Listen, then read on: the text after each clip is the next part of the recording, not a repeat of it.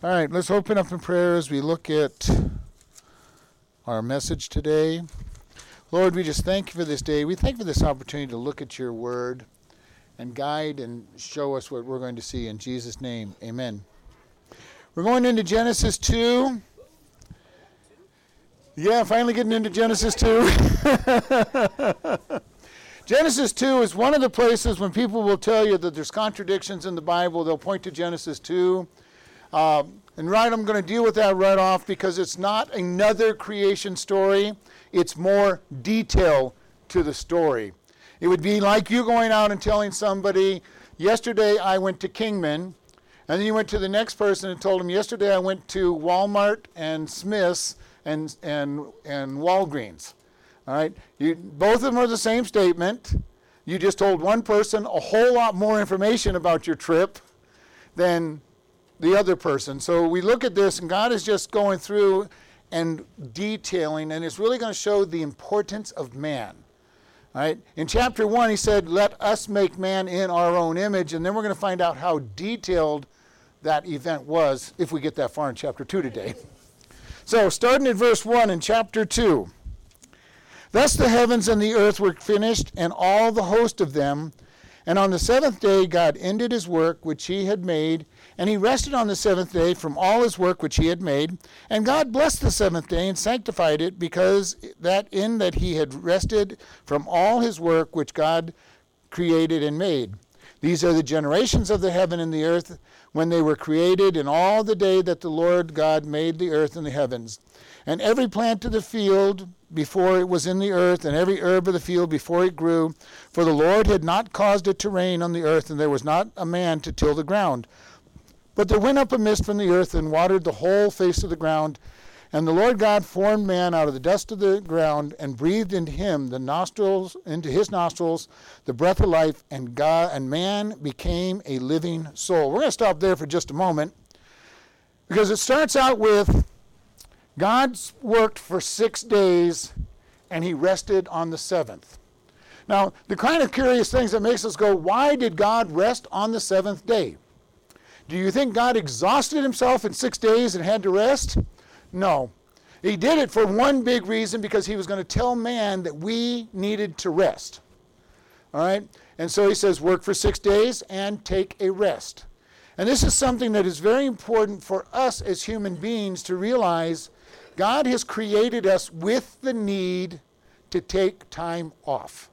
And I've heard people go, well, you know, I work really hard even at home on my day off because I enjoy it. God didn't say, don't work because you enjoy it. He said, don't work and focus on Him on that day. And it's very important. Uh, if you've taken the Truth Project with us, you, Del Tackett said that God said, you know, He gave them a day off so they'd quit playing and focus on Him. Because before the fall, life was so easy, it was play. They get to play, and God says, one day a week, I want you to stop and focus on me completely. And we need that time where we just stop and focus on God. And we're getting away from it in our generation. Uh, we're so busy on our day of rest that we're not even resting usually on our day of rest. And it's very important that we find, and psychology tells us that we need time to just rest. Now, all they had to do was read the second, cha- the second chapter of uh, Genesis, and they would know that we had, were created to need a day of rest. So we, got, we want to be into this, and I really want to encourage you find a day where you take and rest. You know, it's hard for me because Sunday is not my day of rest. uh, matter of fact, none of, none of my days are a full day of rest, but I have, I have a couple days where I at least take the evenings off. And I'd love to get to the place where I have a day of rest, but Right now I have two jobs. so it doesn't it's hard to rest when you have two jobs. But I purpose to rest a couple evenings a week where I just take time and say this is just a day of or evening of rest. And we need that. Even us people who are workaholics need to rest. All right? And I I know I'm a workaholic. I love to I love to work. I almost killed myself in my younger days by being a workaholic and not taking a rest for well over a year. And, you know, we do need those times where we just sit back and stop. And God set that example. Not because He needed to rest, But he says, This is the example. I am going to stop resting. And I don't know how many of you have ever had jobs. I've had several jobs where, you know, there's an old statement if you love the job you're doing, you never work a day in your life. I've had several jobs, at least at the beginning of them, that I loved so much that it didn't feel like work to go there. And even then, you need to take and rest.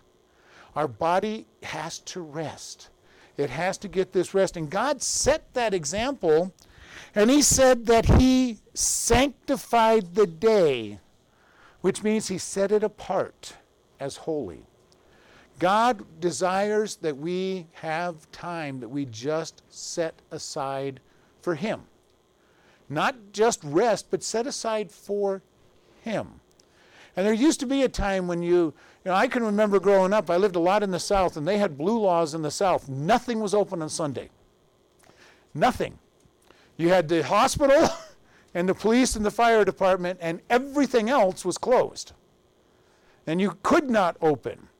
Uh, 7 Eleven started in the South, and they had locks in their doors because on Saturday night at midnight they had to lock their door and be closed until Monday night at midnight. All right? So we see this process that goes on, and as we've gotten more and more away from God's Word, we're seeing more and more people working all the time.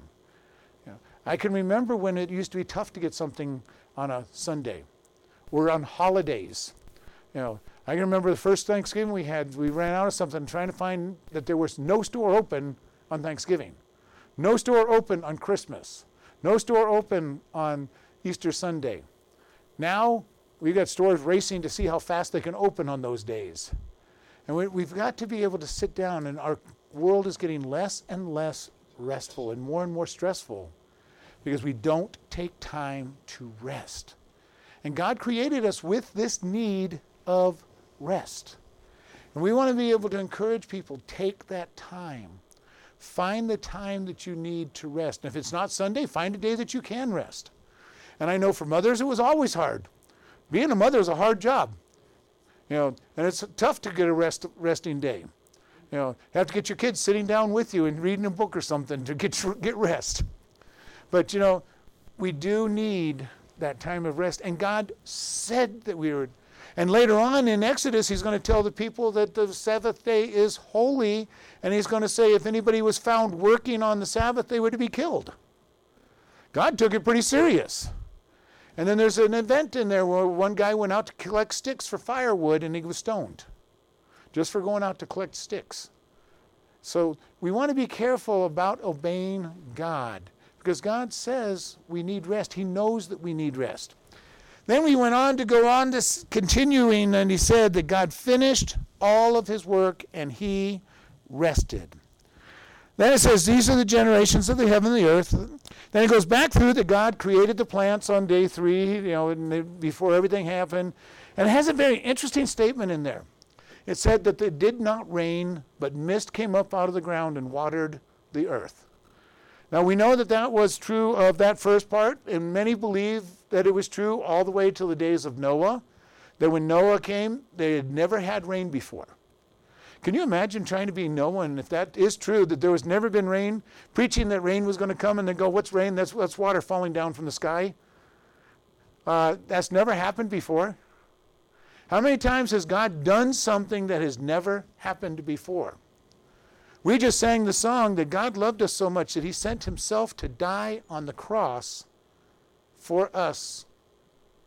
Never happened before and never will again. He died for our sins. At Mount Sinai, He wrote the Ten Commandments on the, on the stone plates, the original ones the ones that Noah broke when he came down off the mountain because the people were, were frolicking and, and having an orgy and worshiping, worshiping the golden calf. God's never written anything that we know of uh, since then. He's done so many things that are novel. And we look at what he's done and he says, I have done all of this then it says, The Lord God formed man from the dust of the earth, and he breathed life. Now, if you remember from chapter 1, everything that in chapter 1, he says, God spoke, God spoke, God spoke. And it comes to man, And he literally takes time to say, okay, here's some dust. Let me form a perfect being from this dust. And he breathed life, breathed a soul and a spirit into man. Man is three parts body, soul, and spirit. As far as we understand, animals do not have a spirit. They have a soul, they're animated, they're alive, and they have a body. People will go, Well, do animals go to heaven? I don't know how to answer that because the Bible says nothing about animals going to heaven. Doesn't say anything about animals going anywhere after they die. So I don't know the answer to that. I've had people, well, well my beloved pet's got to be there. Well, if your beloved pet has to be there for you to be happy in heaven because Jesus isn't enough, then your pet will be there. Uh, I think Jesus will be enough for us when we get to heaven. But if, it, if there's something that you just have to have to be happy, then God will make sure you have what you need. All right? But I don't believe it's going to be our pets. um, so we look at that, and but God took time to form man as a special creation. Just as in chapter 1, it tells us we were made in his image. Nothing else was made in his image. The Father is body the Father is a tr- Trinity Father, Son, and Holy Spirit. We are a Trinity type being. We have body, soul, and spirit. The only problem is, without any one of ours, the other parts don't live. If our body dies, our spirit and soul are separated, and we'll end up in eternity with God or in hell. Uh, so we have ours is inseparable, isn't able to be separated as the Father, Son, and the Holy Spirit can do three different things at the same time, and yet they're one, and we don't understand it. It's an amazing concept. And we've taught on the Trinity on several occasions, and my comment is always the same thing for when we talk about the Trinity. I can tell you what the Bible says about the Trinity, and you'll not understand it any better when we're done than when we started. It's a concept we can't get into our brain, and I've said you, I've always told you that's a good thing. If I can understand everything about God that there is to understand about God, then He's not big enough. I would be God. If I can understand everything about God, then I would be God. There has to be things I can't understand about God because He has to be bigger than me. He has to be bigger and more complete than we can comprehend of. The Trinity is one thing. How big God is is another one of those comp- those things. You know, we talk about him being omnipresent. He is everywhere at the same moment. And you know, all I've, I've taught you all that he's not just every everywhere present, he's every time present. He encompasses time. And if there's something beyond time, he encompasses that as well. And if there's something beyond that, he encompasses, you know, if there's 20, 20 some dimensions as was theorized by, by physicists, God is still in all of those at the same time because he's bigger than everything. All right? So, however big you think God is, you're too small. However strong you think God is, you're too weak. And I have a pretty big image of how big God is and how strong He is, and I'm still not even touching how big and strong He is. So just be aware that He has to be more than anything we can imagine, or He's not God. If we can imagine what He is and put Him in a box, and He fits in that box, He's not God. If we try to put God into a box, He just steps out of the box and says, That box isn't big enough for me. You know, you're, you do not have a big enough box, and I'm going to show you that I don't fit into boxes. Yeah. Anytime we think God has to do something or do, be some way, He'll show us that He doesn't have to do anything. Now, the one thing we know is He's not bad and He's not evil. He'll never do any sin, He will never lie because He tells us that. But outside of that, there's things that we can't be able to say, God, you all always do this. Because the moment you think you understand God and know God, He's going to prove to you you don't know Him in ways that you don't even, will just blow your mind when you go, I never thought that would be the way God would work. And it's amazing to watch God work and see how He fits things together. The Jews never believed that Jesus would come, that God would come down to this world, become a man in the lowliest fashion, and die on a cross.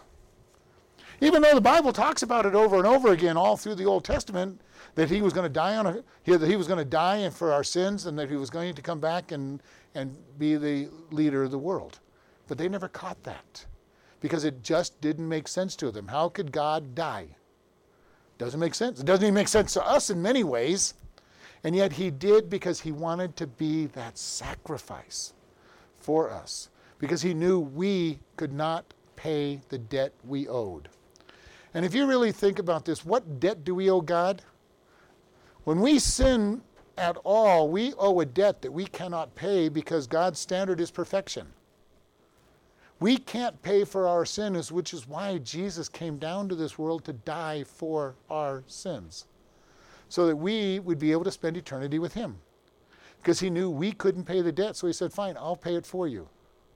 He paid the debt, and all we have to do is accept the gift that He holds out and say, God, I want you to be my Lord and my Master. Come into my life. Take this burden and cleanse me. And I hope those of us that are saved remember what it was like to get saved and have that burden lifted off and have that changed heart come in and know I'm, I'm, i have a new life. I have a new life that God has exchanged my old one. And then you cross that line and you literally start serving Him and working for Him. Not to get to heaven, but just because God has changed you so much, you want to serve Him. And it's a very powerful event that can happen in our life. And God says He formed him, God man out of the gar- ground, and He breathed life into him. So far, He has not created Eve. We don't know how early in the day that He created man. First, He creates all the animals, then He creates man. And it's, then He goes in and describes, and this is kind of an interesting interlude here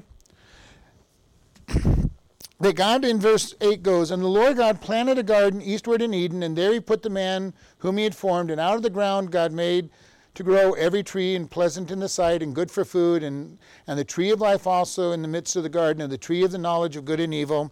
And a river went out of Eden to, the, to water the garden, and there from thence it was parted and became four heads, and it came first to the, the Pison, and that is which covers the whole land of Havilah, where there is gold, and the and the land of that and the gold of that land is good, and the bdellium and the onyx stone, and the name of the se- second river was the Gihon, and the same as that which comforts the whole land of Ethiopia, and the name of the third is Hiddekel, that is that which goes out east of Assyria, and the fourth river was the, is the Euphrates.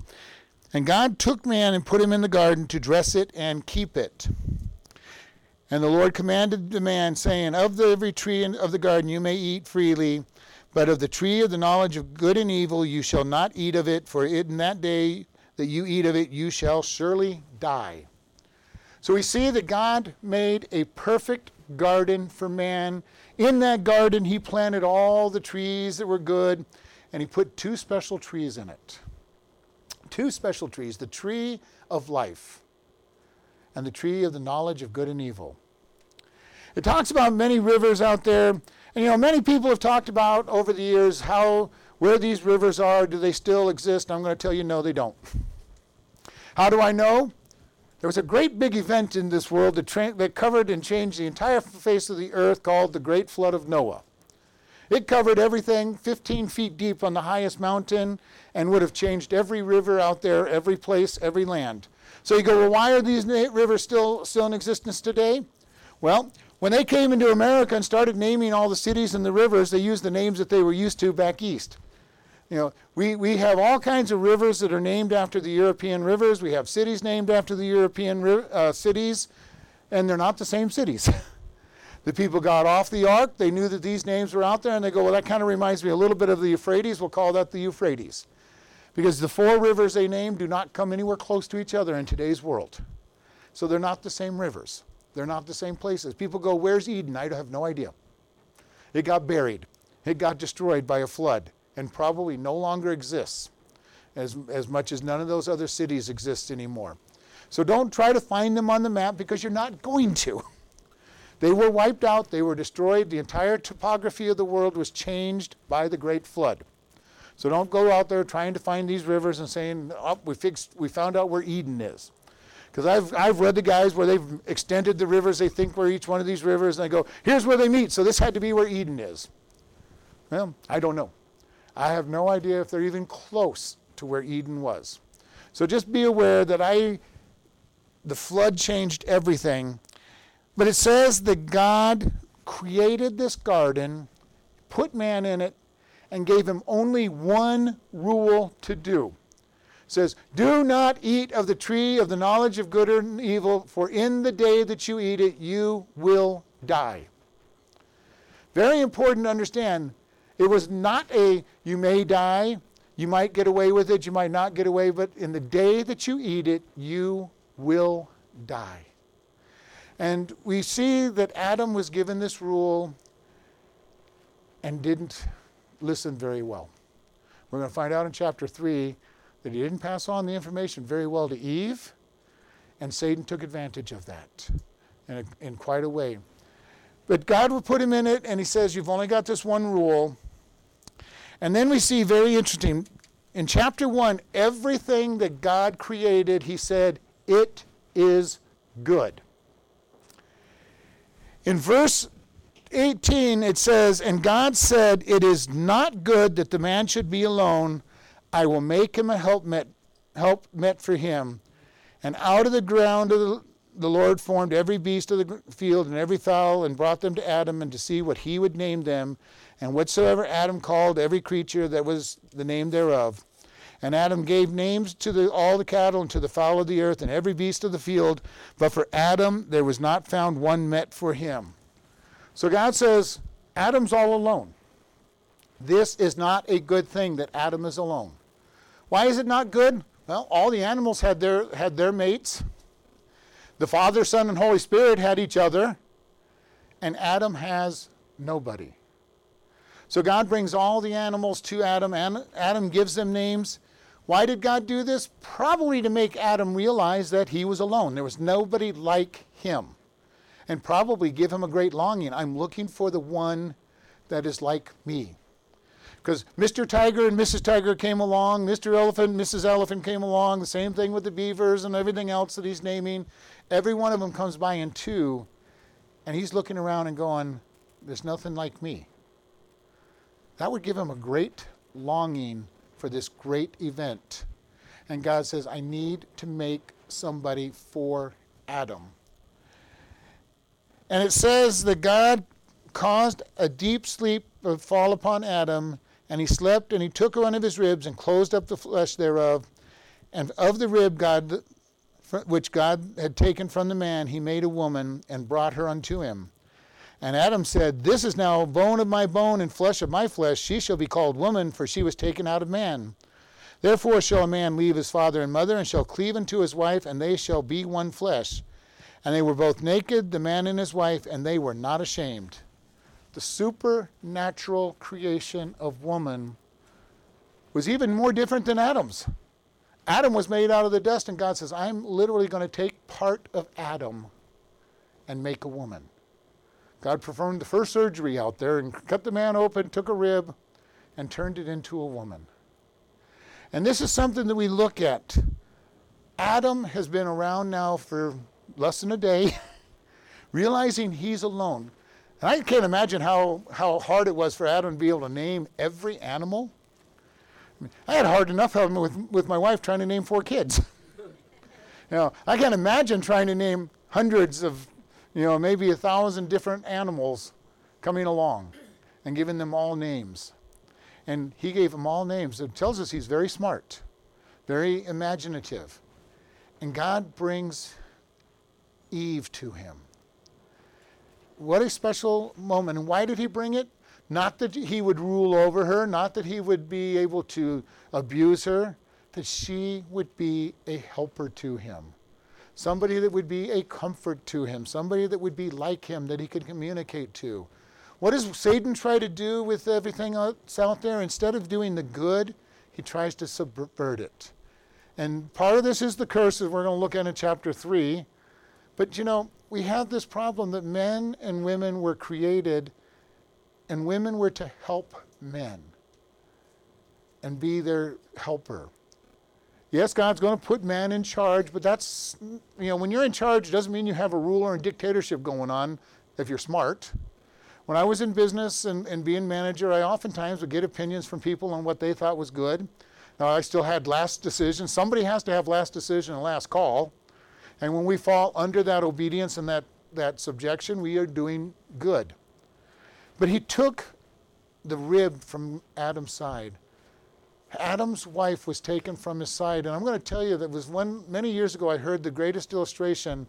The church was taken from Jesus' side too. They launched a spear right up underneath his ribs, and blood and water flowed out, and out of that came the church. We were taken from, God, from God's side as well for his church. His bride was taken from his side. So this is a picture of the future as well. The church being taken out of God's side, and Adam was the picture of that.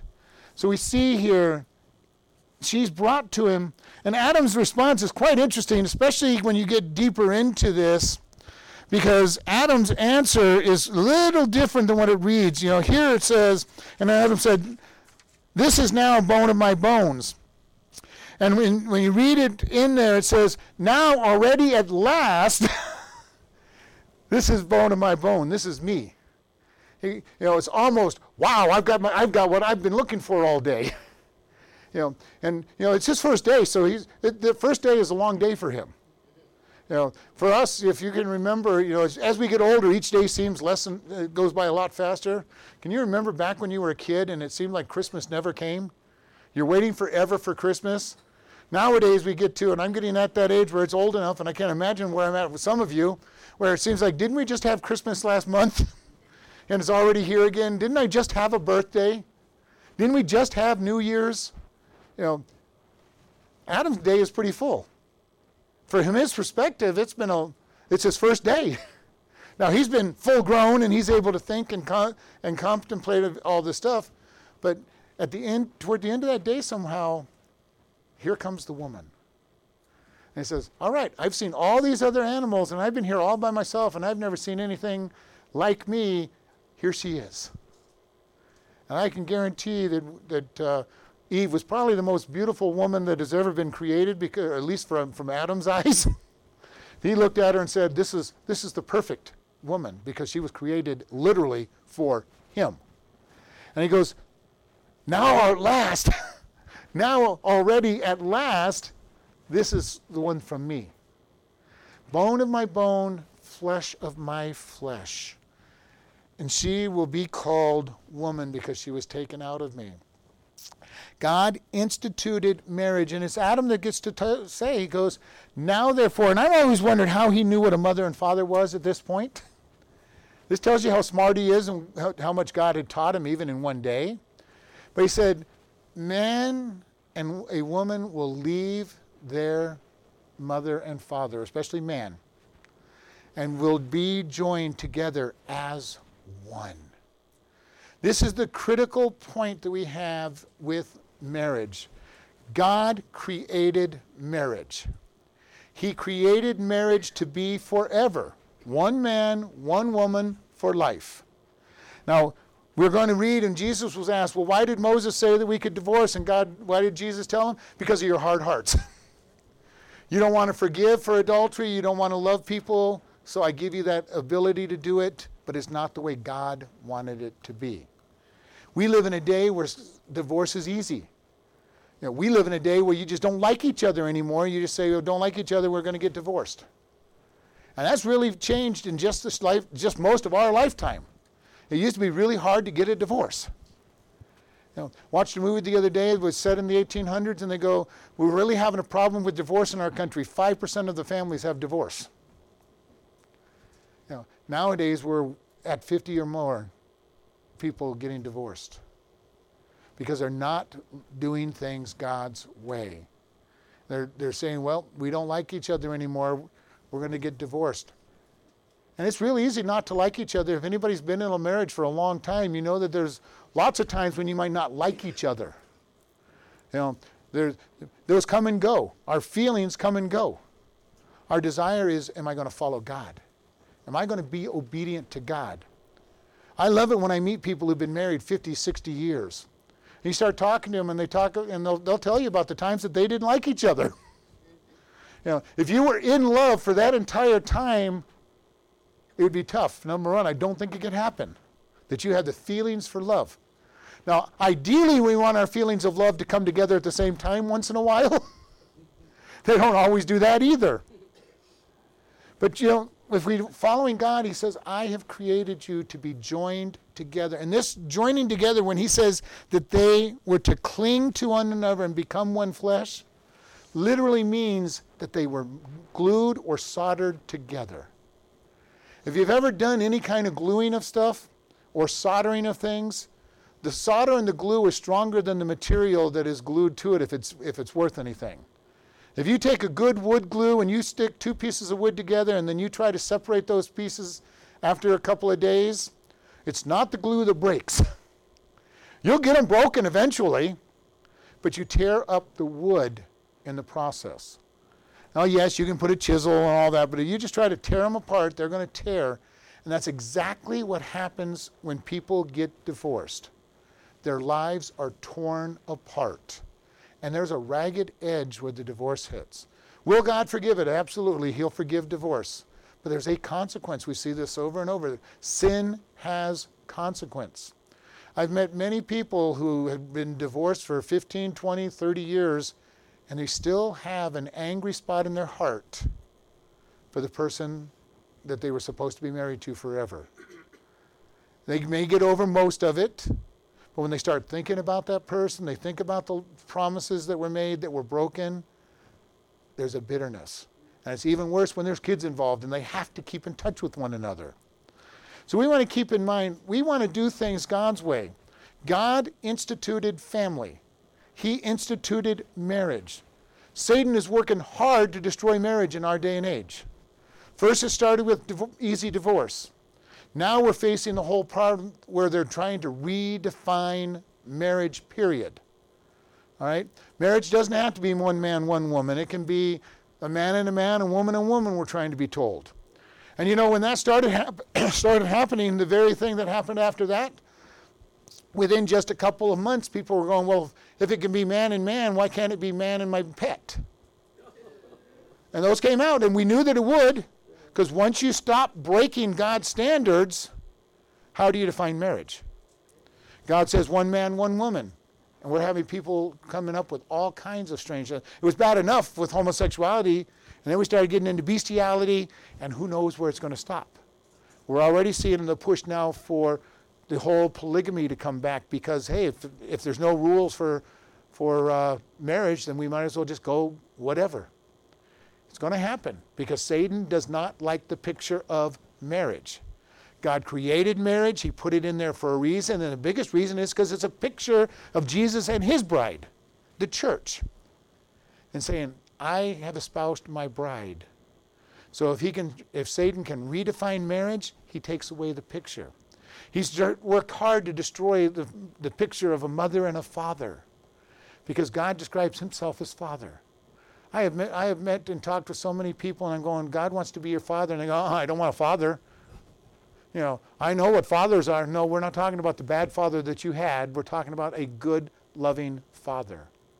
But Satan has worked hard to destroy the pictures that God uses to describe himself. And this is very important for us to understand as a church. We need to encourage people follow God's standards. Follow his standards. You know, God says he hates divorce. Why? Because it tears apart lives.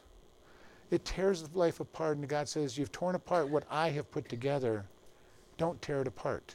Yes, he allows it for adultery, and that's a, you know, God says it's, you know, adultery is okay because that person has abandoned their, their things, but he doesn't say it has to happen. And I understand it would be very hard to forgive adultery. And that God says you can do it there. But he says, don't separate each other just because you don't like each other, because you're having a hard time. Because true love is a choice. This is one of the things I talk about when I counsel people who are wanting to get married. True love is a choice. Most people really aren't in love when they get married, and that's why they get divorced, because they were never in love in the first place. They were infatuated with each other, they were in lust with each other. And then when the newness of the infatuation and the lust wears off, they come back in three, four years later, say, We never loved each other. And they're speaking the truth. They never did love each other. They never made a choice. God's love is unconditional love. It is objective love. It is a choice. He chooses to love us. And we wouldn't want it any other way. He says, I love you. And because He chooses to love us, He will never not love us unless He chooses not to love, uh, not to love us anymore. And because He does not change, that is not going to happen. God has chosen to love us, and we are His. Marriage has to be based upon that same thing. We choose to love each other. Then, when we go through the hard times, says, "Well, I don't really like you anymore, but I still choose to love you. I still choose to love you. I'm going to stick together with you because I am I'm, love you, and I'm not going to break that that bond." And then you get back, you get your feelings back after a while. Uh, so we look at this. God put them together, and they were one flesh. They were one. you know, not physically, but they were of one mind, one thought, one in essence. God looked at them as being one. And then it says, they were both naked, and the man and his wife, and they were not ashamed. This is really talking about the innocency of it. There are many, many scholars that really believe that they weren't actually naked, that they were clothed in God and the light of the righteousness of God. I'm not going to go into that, but it does have, there are a lot of ways that that word is used. And we even have that type of type of attitude that the person is naked before the court. You know, they weren't standing without clothes on, but every bit of their motives were being brought out. All right? And that is possible what this means, but they had no shame. They were in full innocence and recognizing that they weren't ashamed of what they had. And we want to be able to look at this God's love for us. He created mankind in a special creation. He created marriage. And this is and it's the first thing he's created for man is marriage. You know, we're going to go into family, government, all these other things. But he created marriage first. And that relationship is one of the things Satan is trying hard to destroy. We need to keep these things in mind as we look at what's going on around us and Satan's battle to destroy what God has created, which is why we're doing this series in Genesis, because God started everything and He put it in place. And He has the right way to do it, and Satan tries to destroy it with all these wrong things. Will God forgive us when we violate His rules? Absolutely. That's why Jesus died, so that we could be forgiven. And you know, I know it's hard, and I know that many people that we're, that are hearing, hearing this have been divorced. God still forgives. He still can use somebody who's been divorced. There's consequences for and be aware there's consequences for every time we violate God's rules. There are consequences. But God says, I still love you. I still forgive you. I still want to use you. And just be aware, because we're going to talk about a whole lot of things that lots of us have done wrong. that God has put in place, He still loves us. And we're not accusing anybody of anything. We're just saying this is the way it's supposed to be. Turn to God for re- in repentance and turn to Him so He can use you if you violated any of these things. Because that's what He wants. He wants, first off, for us to know that we're sinners. So that we'll turn to Him and accept Jesus Christ as our Lord and Savior. Because without Him, we're not going to heaven. Doesn't matter how good we are or how bad we are, without Jesus, we go to hell. Because by God's standards, we're all not perfect. And that means he's over, he's over here on, on the west coast, and you have to go all the way around the world several dozen times, and you still won't be close enough to compare God's goodness and standard to us. He is that far separated from us. When we sin, we separate ourselves completely by God, from God and it takes the cross of Jesus Christ to bring us into relationship with Him. We cross over by the cross and we are saved and we have a different life. We have a different way of thinking.